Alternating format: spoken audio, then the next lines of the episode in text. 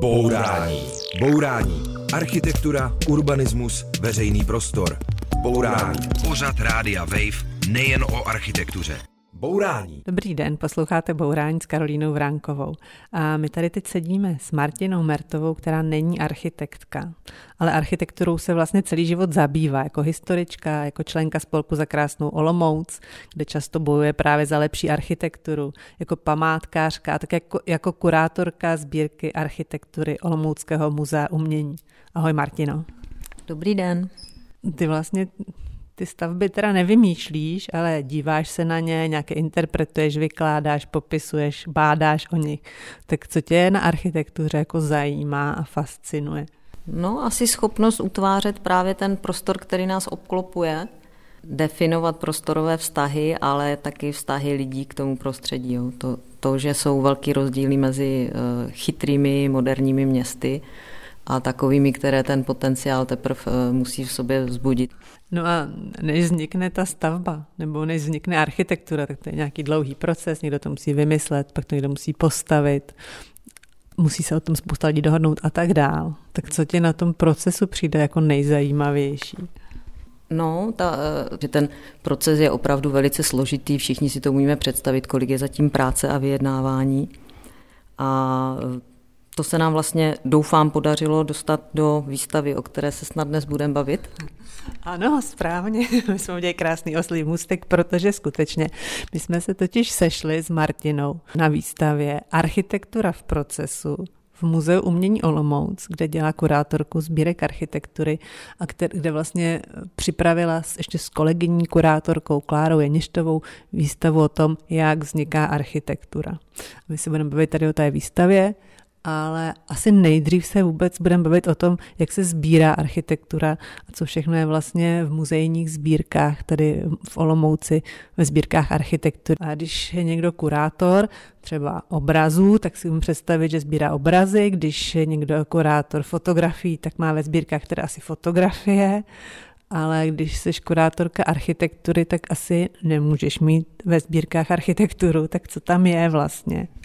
Přesto tam je, ale právě v těch procesních fázích, jako ve stádiích eh, skic, technických výkresů, potom nějakých už publikačních výkresů, vizualizací, jak teďka říkáme, které ale v minulosti měly jinou eh, podobu a většinou jsou to ty nejcennější věci, různé perspektivy, axonometrie, to nás baví. No a potom jsou to určitě trojrozměrné ideje architektonické, čili modely. A to ať tedy autentické, autorské, tak potom série modelů, které jsme si jako muzeum postupně nechávali eh, vyrábět v souvislosti s jednotlivými výstavami. Možná, že to posluchači Bourání zaznamenali. Byla to docela událost, když před několika lety se byl pokus opravdu dát do muzea část stavby. Bylo to konkrétně Robin Hood Gardens, což byl takový experimentální betonový bytový komplex a Victoria and Albert Museum zakoupili vlastně jednu část, asi tři patra, takový modul, který je uschován v jejich sbírkách. Je tohle nějaká cesta pro muzejník, jako sbírat stavby nebo části staveb? Je to na stole. V muzeu jsme se, já a mý předchůdci, například Jakub Potůček, už eh, pokusili eh, získat do sbírky takový rozměrný, trojrozměrný objekt, například eh, kus panelové fasády z místního prioru, když ho čekala totální přestavba.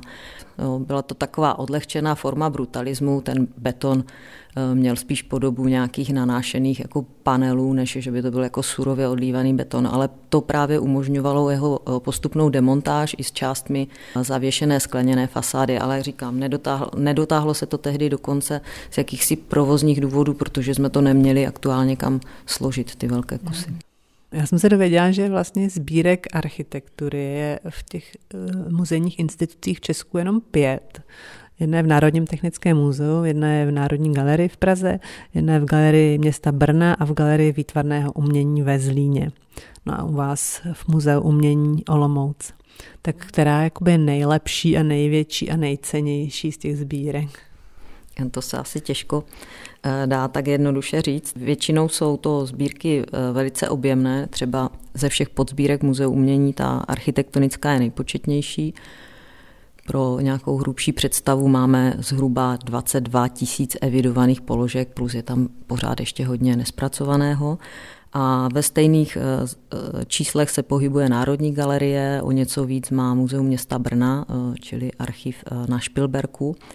A vždycky se to váže minimálně to gro té sbírky na tu lokalitu, čili je jasné, že v Brně bude zejména brněnský funkcionalismus, ve Zlíně baťovská architektura, tam třeba nemá moc přehled, kolik v počtech mají věcí. No a Olomouc díky emeritnímu řediteli Pavlovi Zatloukalovi vlastně budovala sbírku intenzivně už od 80. let a základem jsou opravdu regionální položky mapující moravskou a sleskou produkci. A máte tady něco, co třeba vám ty ostatní závidí, jako nějaký fond, který je nějakým způsobem unikátní. Já nemám ráda tuhle kompetitivnost, byť vím, že zejména mezi, mezi staršími kolegy mužského pohlaví jako je velice živá.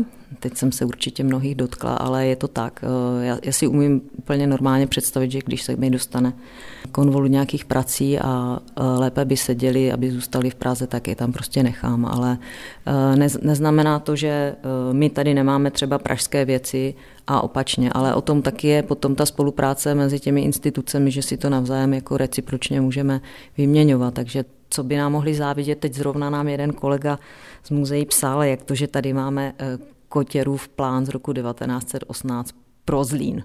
Jak je to možné, že to v Olomouci? Ale takové věci se dějí prostě v souboru nějakého nějaké pozůstalosti. Může být věc, která se tam ocitla jakoby náhodou a tak eh, ji máme v muzeu v Olomouci a, a my ji potom rádi půjčíme. Jo, takže nesoutěžíte teda, vy nesoutěžíte. Já si myslím, že nová generace kurátorek už nesoutěží, ale chce spolupracovat. Jo, takže vy nesoutěžíte a nezávidíte si, ale třeba máte něco, za co jste rádi, co je unikátní právě ve vaší sbírce. Pořád ještě platí, že to, eh, ten základ eh, je sbírka meziválečné architektury tady na Moravě a tam jsou jako skvělá jména eh, olomouckých architektů, bratrů Šlapetových, židovského architektonického páru Ellerových, potom židovští němečtí architekti s losovským školením Engelmann a Groak, to jsou jako opravdu poklady, ale jsme i přeshraniční, máme tady pražské architekty Obertela, Krejcara, brněnského rozehnala. Eh, spousta věcí se k nám dostala díky tomu, že byly velmi časté architektonické soutěže za první republiky, čili ačkoliv se v toho v Olomouci moc nepostavilo, tak máme spoustu nerealizovaných výkresů od skvělých funkcionalistických architektů z meziválečné doby. A jak se ty věci vlastně teda dostanou do, do sbírek? Odkud a jak? Přes koho? Ty zdroje jsou různé. Eh, před revolucí to byly často i stavební úřady, které eh, si těch věcí nevážily, nepovažovali je za eh, důležité. Pan profesor Zatloukal často mluví o situacích, kdy ty věci zachraňoval třeba z kotelen, že se jimi mohlo eh, pomalu topit a podobně. Teď už je to náročnější, teď se k těm starším věcem dostáváme těžko, zase na druhou stranu se dá skvěle provádět akvizice právě komunikací s těmi staršími generacemi architektů, kteří jsou rádi za zájem a ocení, když se někdo chce jejich tvorbou zabývat. No a něco z těch vlastně vašich nových akvizic i těch starších i právě teďka ve výstavě Architektura v procesu. Bourání. Bourání. Předsudky o architektuře drtíme s Karolínou Vránkovou na rádiu Wave. Posloucháte Bourání, s Martinou Mertovou, kurátorka Muzea umění Olomouc. A my jsme teď přímo ve výstavě, která se jmenuje Architektura v procesu, a kde opravdu vidíme jednotlivé fáze toho, jak vznikají budovy, a to vlastně od 19. století až do dneška. A teď jsme v takovém koutku, kde jsou školní práce žáků Olomoucké reálky a to jsou naprosto dokonalé, precizní kresby kostela, náhrobku, nějakého řeckého sloupu, tak mě by docela zajímalo, jako kdo se tohle učil a proč.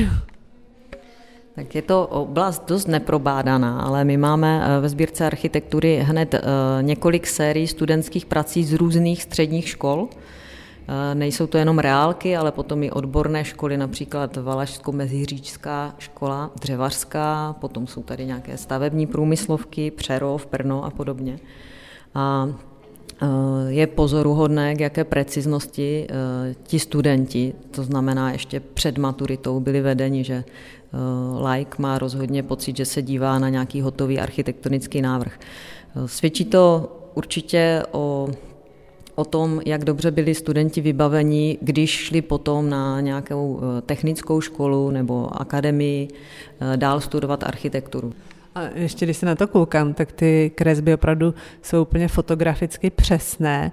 Mě by zajímalo, jestli vlastně něco takového by dokázali dnešní absolventi třeba oboru architektura. No nedokázali, to je prostě úplně jiná dimenze. Ten školní drill tehdy musel být neuvěřitelný, ale eh, výsledky tomu odpovídají. No a vlastně celá rakouskou-herská monarchie a její řád možná měl základy tady na těch reálkách. My se budeme podívat do dalšího sálu, přecházíme do dalšího sálu, kde jsou další zajímavé exponáty ze sbírek Muzea umění Olomouc. A tady se zastavujeme před, eh, je to skica nebo plán, nebo jak bych to měla nazvat? Perspektiva, asi nejjednodušeji. A je to, je to vyobrazení teda uh, policejního ředitelství v Olomouci v měřítku 1 ku 200, tu už je teda ze 30. let funkcionalistická stavba, ovšem taky neobyčejně dokonale narýsovaná a kolem toho jsou různé jako náznaky zeleně a před tím policejním ředitelstvím stojí policajt. To dává docela dobrou představu o tom, jak by ten dům mohl vypadat. Je to soutěžní návrh, jsou to vlastně předchůdci vizualizací? Určitě, určitě je to taková jednoduchá forma, jak eh, vlastně prodat ten projekt, protože technické výkresy moc eh, ani tehdy lajkům neřekli, ani dnes. Dnes už s počítačovými vizualizacemi jsme o krok dál, ale funkcionalisti s oblibou obli, eh, používali techniku koláží, to, co je tady vidět, čili i ta figurka toho policisty vystřížená někde z novin dodává té skice měřítko reálné, můžete si představit, jak by ta stavba vypadala ve městě na tom místě kde byla. Tahle se bohužel v Olomouci nepostavila. Mhm, takže i když udělali jako krásnou a lákavou previzualizaci, tak to nepřesvědčilo.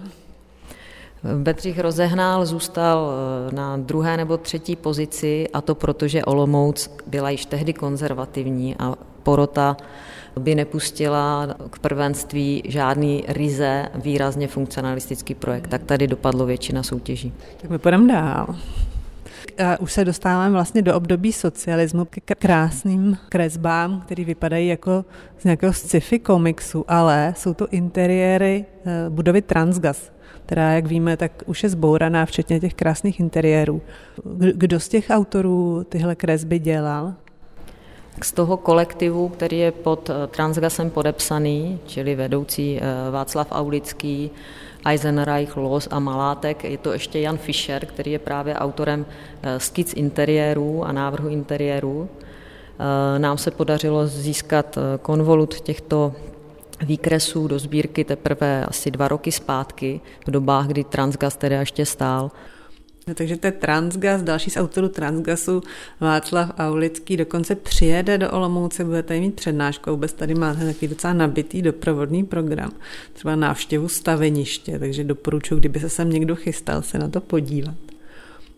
No a my jsme zatím mluvili hlavně o skicách a o kresbách, těch je tady asi nejvíc, ale jsou tady i modely a my tady zrovna koukáme na takovou řadu modelů od ateliéru Malých Mel, teda současného ateliéru, který byl mimochodem taky v bourání. A e, vidíme, jak se postupně vyvíjel jejich návrh na tady ten docela inovativní rodinný dům. Tak co to přesně je za dům?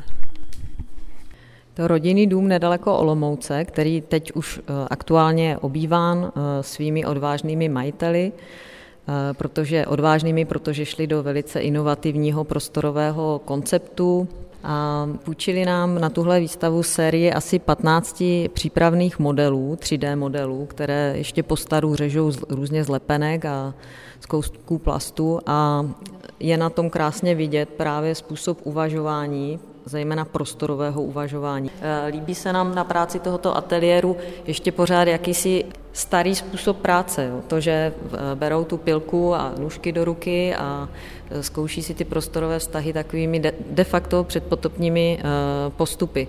Oproti tomu, jak už je teďka běžné pracovat s vizualizacemi a virtuální realitou v navrhování, I to tady máme zastoupené na výstavě. Vlastně je tady projekt studentky z Vysoké školy umělecko-průmyslové, která už se úplně vzdává tušky a ruky, která by modelovala eh, tu strukturu, všechno přenechává parametrickému navrhování eh, z mračna bodů a ty teprve potom v, na základě zvolených parametrů eh, počítač pospojuje a potom zase nějaká digitální laserová řezačka vyřeže nebo tiskárna vytiskne. Takže tam se nám ten proces toho převodu myšlenky skrze ruku a tušku a nebo nůžky už úplně vytrácí a my si tady vlastně kládeme otázku, jestli je to opravdu ta budoucnost a co potom budeme sbírat.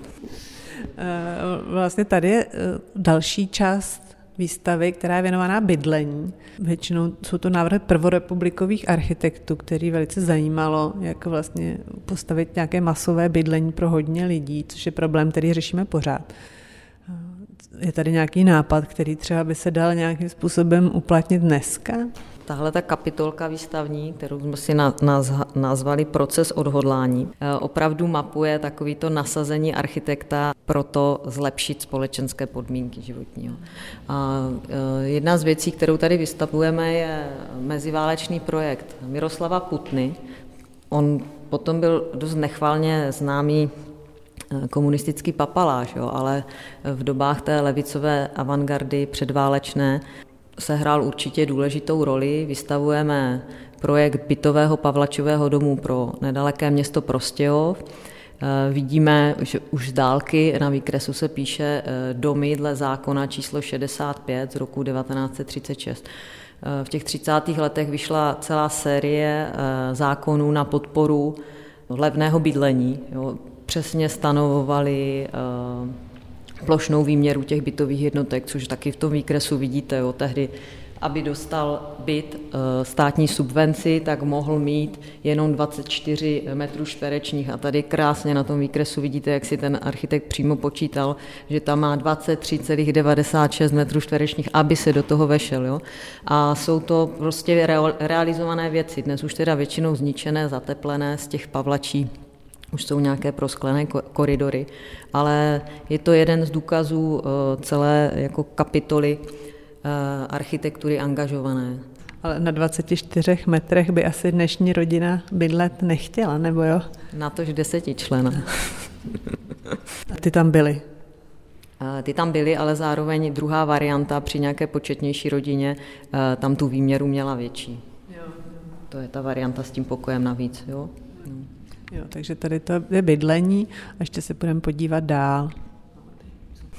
Teď jsem vlastně v části, která je jakoby kancelář architektů, jsou tady velké stoly, je tady model, což je vlastně model hlavního výstavního sálu, tady muzea umění a další modely. A ne, nejsou tady architekti, ty jsou kde? Architekti zrovna tenhle týden mají dovolenou, jsou v Praze ve své kanceláři, říkají si Amulet. Jan Skoček, Alžběta Žabová a Petr Bureš vyhráli náš open call, eh, který spočíval v tom, že ten, kdo vyhraje, eh, bude placen za návrh eh, další expozice, další velké sbírkové výstavy plastiky, ale zároveň přistoupí na tu hru, že bude v tak těsné spolupráci, že přijme střechu nad hlavou přímo v muzeu. Takže se nám hodilo jednu z výstavních prostor věnovat jejich kanceláři. Běžně tedy návštěvník procházející výstavou eh, může narazit na nějak sedí za počítačem. Karolína tohle štěstí nemá, ale eh, cílem bylo samozřejmě trošku osvěžit ten eh, koncept výstavy, ale opravdu tím sledujeme i to, že chceme poukázat na důležitost spolupráce státních institucí s architekty, při přípravě expozic a výstav. Chceme je adekvátně zaplatit a věříme, že ten výstup bude eh, o to kvalitnější, eh, že můžou pracovat přímo na místě, že kdykoliv potřebují něco konzultovat, tak tady mají toho kterého kurátora nebo instalačního pracovníka k dispozici a můžou pořád řečit všechno v týmu. Bourání s Karolínou Vránkovou na rádiu Wave. Posloucháte Bourání a my jsme mluvili o výstavě Architektura v procesu v Muzeu umění Olomouc. A to je výstava, která má lidem ukázat proces navrhování a proto jsou její součástí i skuteční architekti, kteří tady skutečně sedí a opravdu navrhují. No ale protože zrovna nejsou v Olomouci, tak jsme jim zavolali a já jsem mluvila s Janem Skočkem ze studia Amulet. No a zajímalo mě, jak se stali exponátem na výstavě. To je uh, zajímavá věc. Uh, my jsme taky z toho byli překvapeni, jak se nám to stalo, ale vlastně je to docela jednoduché. My jsme dostali, nebo já jsem dostal e-mail od paní kurátorky uh, Janištové loni v létě, jestli bychom neměli zájem se zúčastnit otevřené výzvy Muzea umění v Olomouci. A součástí té otevřené výzvy byla taková malá soutěž na návrh následující výstavy, která bude probíhat v Trojlodí. A my jsme eh, tu soutěž vyhráli a tak jsme se stali uh, následně exponáty eh, v muzeu. No a na čem tady na výstavě pracujete? Vy tady máte vlastně takovou improvizovanou kancelář, stoly, model, něco tam děláte, tak co přesně a jak? My navrhujeme sbírkovou výstavu, která bude vlastně pro umění v Olomouci asi významná, protože to bude průřez s sbírkou plastiky, která ta sbírka je obsáhla a navrhujeme to hodně ve spolupráci s kurátorským týmem muzea. Mm, a co to má ukázat těm lidem, co přijdou na tu výstavu? Myslím no, teda teď na tu výstavu architektura v procesu, na které vy sedíte a pracujete. Jo, tak my právě se snažíme tu práci tam i nějak kdyby demonstrovat a vlastně máme k dispozici velký model toho výstavního prostoru, který se jmenuje Trojlodí, takže jsme se rozhodli vydat cestou jako mm, že pracujeme v tom modelu, který je velký v měřítku 1 k 25, takže my jsme si vlastně, nebo ta práce začala tak, že jsme dostali seznamy těch děl a pro nás bylo důležité si ty eh, jednotlivé díla dát do měřítek k sobě. My jsme věděli prostě, jak jsou reálně velký a vlastně je rozmistujeme v tom modelu, takže když tam někdo přijde, tak vlastně už tam tu výstavu trošku i vidí, akorát, že akorát, že zatím jenom v modelu. Jo, a zajímají se o to lidi nějak, nebo nějak se na vás obracejí a ptají se vás třeba, nebo se vás bojí? No, my zatím vlastně jsme tam byli uh, před Vánoci a to, to myslím, že ještě jsme jako uh, úplně toho neměli tolik, aby to vlastně lidi zajímalo. Mně spíš přišlo, že mm, nevím, možná, že byli takový překvapení, kdo to tam vlastně sedí a co to tam je za nepořádek na stole a tak. Ale vlastně, až tam pojedeme teďka příští, přes příští týden, tak eh, vlastně už, už je tam ta práce reálně vidět, tak si myslím, že by možná k nějaké interakci mohlo dojít. A vlastně na té výstavě je taky spousta takových jako dokonalých krezeb, skic, perspektiv a mě by docela zajímalo, jestli něco takového dokážou dnešní absolventi architektury, prostě takovouhle dokonalou práci, prostě s perem a tuší. No, já si myslím, že asi někteří určitě dokážou, ale prostě je potřeba to vnímat v kontextu té doby, kdy se kdy ty věci vznikají, že jako prostě tenkrát to byl nějaký běžný standard eh, prostředek prostě komunikace architekta ke klientovi, dejme tomu. Dneska jsou ty prostředky a způsoby úplně jiný, takže prostě to ani není jako, pokud to někoho podle mě reálně nebaví nebo nechce tady takhle pracovat, tak, eh, tak myslím si, že to určitě někdo umí, ale že to bude spíš eh, jakoby výjimečná záliba někoho, protože... Jo, že to není nutný třeba pro vás. Ne, mhm. Mě by ještě zajímalo, kdy vás bude možný na výstavě vidět. Teďka nejbližší termín, kdy nás tam bude uh, moc člověk potkat, bude 17. až 20. nebo 19. ledna. My nemáme to naplánované do konce té výstavy, nějak pevně, kdy tam budeme, ale vždycky jsme tam minimálně jednou v měsíci, takhle na tři, čtyři dny a myslím si, že tam budeme i častěji potom. No každopádně, když tam někdo přijde a potká vás, tak se vás může na něco zeptat, jak vypadá proces tvorby architektury. My budeme rádi, to byl i trochu záměr té výstavy, že vlastně tam budeme jak kdyby ten živý prvek, tak eh, bych byl vlastně rád, kdyby jsme nebyli jenom ty artefakty, co tam předvádí nějakou práci, ale vlastně, že normálně si rádi s někým podělíme o to, co tam děláme a Jo. Tak jo, tak děkuji moc, tak ať se vám daří.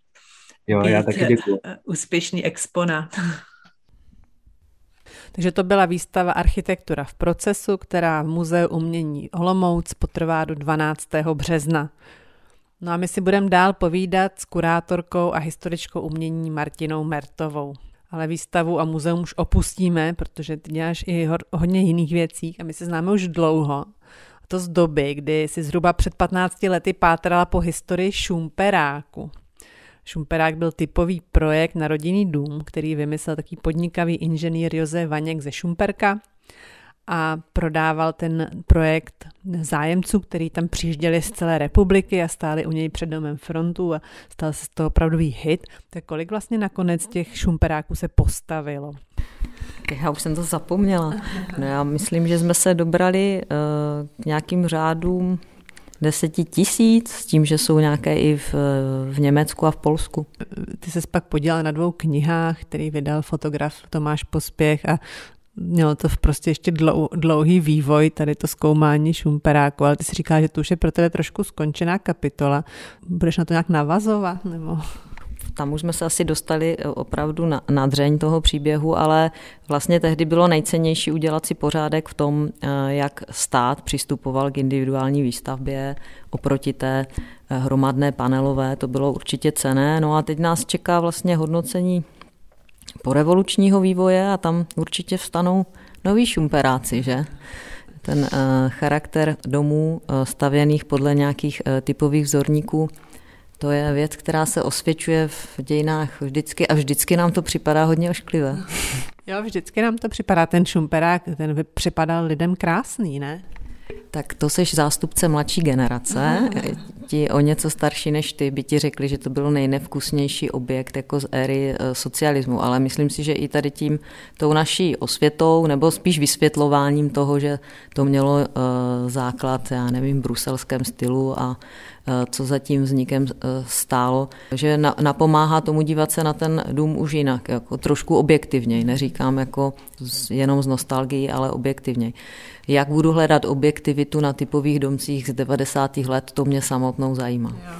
No, O těch taky jako nějak panuje, myslím, dost jako sdílené přesvědčení, že jsou vlastně dost jako ošklivé, nevkusné, jako často třeba špatně zasazené do toho svého kontextu a tak dál, že jako nějakých moc skladů nemají, tak myslím, že se ještě může stát, že se na ně budeme dívat jako vlídně. No, samotnou mě to zajímá, právě ta práce kterou jsme odvedli s Tomášem Pospěchem, eh, byla prostě rozhodně šokující pro všechny, kterým tehdy bylo 60 plus. Jo. Takže možná, že na nějakou rehabilitaci postmoderny, která vlastně už je teď jako na stole jako téma. Teprve čekáme a co si jako mladší generace z toho odnese jako pozitivum, to možná už mě překvapí, ale jako zatím se snažím držet eh, krok s dobou a udělat si v tom jasno, pokud možno objektivně. No. No a máš nějaký konkrétní třeba plán, že by se opravdu jako badatelsky tady tomu období věnovala? Ano, s kolegy z Muzea umění eh, opravdu eh, chystáme zpracovat olomouckou kulturu po roce 89 a mám tam na starost architekturu, takže se tím chtě nechtě budu muset prokousat. Vy máte v Olomouci docela dost těch příkladů divokých devadesátkových staveb. No divoké rozhodně, těch není nikdy málo, ale máme tady i jako moc pěkné věci, tak eh, teď zrovna sedíme v prostorách, eh, které v 90. letech eh, rekonstruoval architekt Michal Zborvic a to byla prostě ta největší špička po revoluční architektury u nás, která má kořeny právě v takovém tom neoracionalismu architektuře 80. let, která má svoje prostě kvality srovnatelné se západoevropskou. No a myslíš, že by se ty dobré věci z 90. let už měly nějak začít chránit a pečovat o ně? Já, já už v tom ty uh, hodnoty, které by se měly chránit, opravdu uh, začínám vidět, protože když si uvědomíme, co jsme si teď všechno nechali zbourat za cenosti z, z éry socialismu i jiné, tak uh, mám pocit, že je nejvyšší čas pouklízet a najít tu kvalitu například v těch divokých devadesátkách. Začít říkat, že škoda to předělávat. Takhle nám pod nosem vlastně přímo v muzeu umění zanikla kavárna nebo zaniká kavárna z těch 90. let a možná, že nás to časem bude taky mrzet, tak jako nás teď mrzí, že se nedochoval ani jeden mléčný bar z 60. let. Bourání, Bourání s Karolínou Vránkovou na rádiu Wave. Posloucháte Bourání a povídáme se s historičkou architektury Martinou Mertovou. My jsme mluvili o krásách a ošklivostech 90. let a tady vlastně, když se přijede do Olomouce, člověk vystoupí z vlaku, tak vidí hned jednu takovouhle věc, která má kořeny v těch 90. letech, eh, postavená byla až v roce teda 2003 a je to teda věžák. Je to takový tvarově bujný věžák, který má spoustu takových ostnů, kterýma útočí na toho příchozího. To asi nepovažuješ za krásu té doby. No ne, ale eh, tvoje charakteristika eh, mě zaujala, já to sbírám, takže jak jsi řekla, že to má ostny, to jsme ještě neměli. My tomu říkáme taky tady jako pařez třeba, protože takový vlastně to chce být jako věžák, skoro mrakodrab, ale vůbec to ty dimenze nemůže mít a na té hanácké place vlastně každá taková stavba vyzní směšně. A tenhle zvlášť. No a to, že má kořeny opravdu v architektuře nebo v tvarosloví 90. let a ještě bych řekla takového divočejšího východu, než jsme my, tak to je určitě pravda. Svého času o tom profesor Emil Přikryl uh, řekl, že to vypadá jako v Kazachstánu v Olomouci, když projíždí vlakem. Tak eh, to jsou kořeny, ale prostě Olomouc je konzervativní, všechno tady dlouho trvá a málo se jako přemýšlí. A takže v roce 2003 se postavil ten první a pak eh, vznikl ještě jeden od téhož investora, BA Centrum z náplní eh, vysoké školy, soukromé vysoké školy. Čili on Olomouc je možná jediné jako krajské město, které má dva takové jako výškové domy kolem 20 pater kromě Prahy a Brna, myslím si, že jo.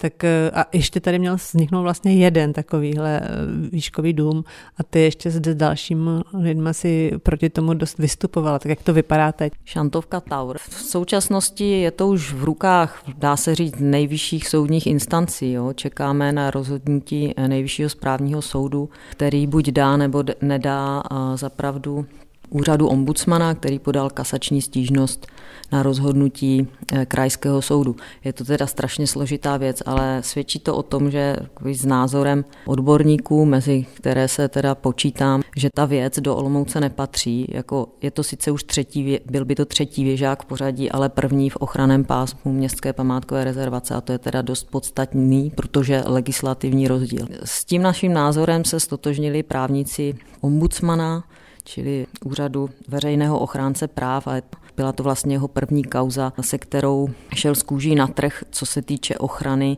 památek nebo ochrany památkového souboru jakožto veřejného zájmu. On tenhle boj proti Šantovka Tower vede vlastně už mnoho let spolek za krásnou Olomouc, což jsou vlastně absolventi dějin umění na zdejší univerzitě Palackého, čili vlastně tvoji spolužáci, včetně tebe. Je to tak? Z kraje to tak bylo, ale teď už tam převládá velice široké spektrum zájemců. Jsou tam lingvisti, historici, architekti, už zdaleka to není jenom klub historiků umění. Ono to často vypadá, že jsme to, že jediná naše zábava je mařit šantovka taur, ale to opravdu nebyl náš cíl, s tím jsme nevznikali. Spolek existuje déle a už od začátku si například zakázal být jenom kritickým, jo, mít jenom ten kritický hlas, že třeba cenu, kterou udělujeme, tak ta je pozitivní, motivační. Jo. Máme, chceme ukazovat na věci, které jsou následování hodné a ne se posmívat těm ne, nepodařeným. My se ještě dostaneme k tomu, co všechno děláte, ale mě by vlastně nejvíc zajímalo, jako co je na Olomouci podle vás jako krásné. Tak jako máte krásné náměstí, máte teda dva morové sloupy, jo, radnici a tohle všechno, ale tak to je i jakoby jinde, ale nějak tak jako speciálně olomoucky krásné. Tak eh, nevím, jak to na tebe působí, jako na člověka, který přijede třeba jednou no, za dva roky. Já mám Olomouc ráda pro to její jako lidské měřítko, jako pro velice dobrou eh, dostupnost, obslužnost a to, že to měřítko pořád odpovídá jako rozměru člověka s těmi geniálními historickými kulisami, to, co si tady mnozí olomoučáci vůbec neuvědomují, co mají. A taky, že tady ještě eh, ten fenomen turismu neudělal to, co třeba vám s Prahou. Jo. To, pořád je to, to jako naše milé město, navíc obklopené Eh, parky, takže to, to historické jádro jeho okolí je jako určitě největší devíza a teď bychom na to měli navázat to chytré město, to fungování prostě toho města, aby se nám tady jako žilo úplně jako bezvýhradně dobře, což tak na oko možná vypadá, ale ten potenciál je mnohem větší. Mm.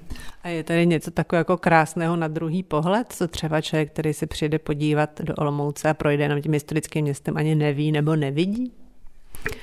No určitě. Tam už je eh, co zpravovat jako infrastrukturu k, to, k těm jiným krásám a tak, jako to se člověk vždycky eh, i zastydí, když chce člověka eh, nebo návštěvu jít někam dál, ale jako takové ty kopečky, co se nabízí v širším, v širší vzdálenosti, svatý kopeček, kosíř a podobně, ale třeba pozoruhodné je i litovelské pomoraví, které se podařilo eh, začít chránit taky legislativně, čerstvě po revoluci, tak to jsou opravdu jako destinace, na které můžeme být hrdí a moc se to nevyužívá, moc se to neví. Stejně tak eh, je velice cený eh, věnec fortové pevnosti kolem Olomouce a ten je teda ale úplně zdevastovaný, včetně hmm. té navazující příměstské krajiny.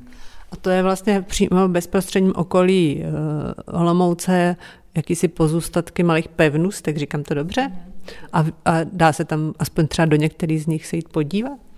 Ano, ano, Křelovská a Novoulická jsou zpřístupněné, tam se ti majitelé snaží dělat maximum s tím, jak jako určitě bojují jako s, eh, s financemi.